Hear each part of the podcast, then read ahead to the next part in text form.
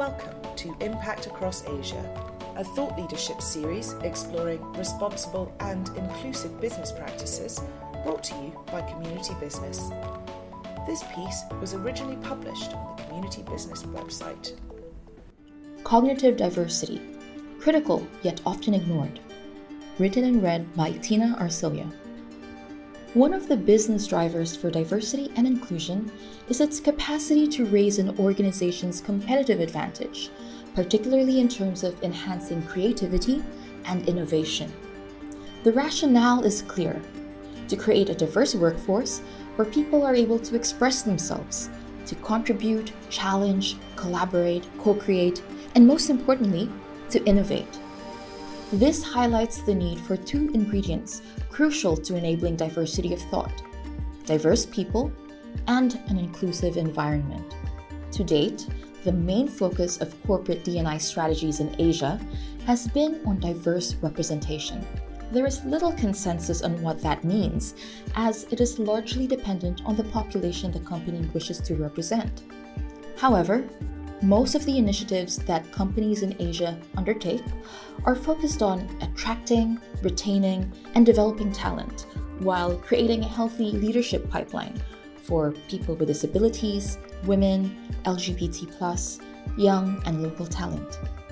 Ironically, while the end goal is to achieve diversity of thought, one strand of diversity that has been largely overlooked or not fully leveraged is cognitive diversity. By this, we are referring to the inherently different thinking styles of individuals. Why is cognitive diversity not included as a diversity strand that organizations typically focus on? There are multiple reasons, foremost of which is the lack of widely agreed upon ways in which to categorize and measure cognitive diversity. Also, the lack of representation biases and discriminatory practices experienced by certain demographic groups are very real issues. And so, the usual practice is to focus on representative demographics. The assumption is that a person's demographic traits and background influence their experience and worldview. And so, by bringing top talent from diverse backgrounds into the workplace, the organization can access diverse perspectives. There is some merit to this assumption, as there is a correlation between the two. However, an emphasis on demographics alone has its shortcomings and does not necessarily lead to diversity of thought. Community Businesses recently published Cognitive Diversity in the Asian Context highlights some of the pitfalls that can result from seeing demographic diversity as an acceptable proxy for cognitive diversity, or from ignoring the inclusion component of the equation, including first, tokenism. This happens when symbolic effort is made to ensure certain groups are given a seat at the table, to give the appearance of inclusion. However, one cannot assume that outward diversity automatically signals true cognitive diversity. It can also reinforce stereotypes or promote the idea that the in quotes diverse person is speaking on behalf of the entire population they are a part of. Second, the danger of culture fit. While it is important to hire people who align with your organizational values, focusing on culture fit can lead to hiring bias and other forms of bias in the workplace. Often, fitting into the culture is interpreted to mean that the person can quickly adapt to how the team socializes and works together. This, however, can quickly extend to not rocking the boat or challenging the status quo, in effect, undoing the hard work of hiring diverse talent. To be clear, demographic diversity and representation are an integral part of building diverse and inclusive organizations.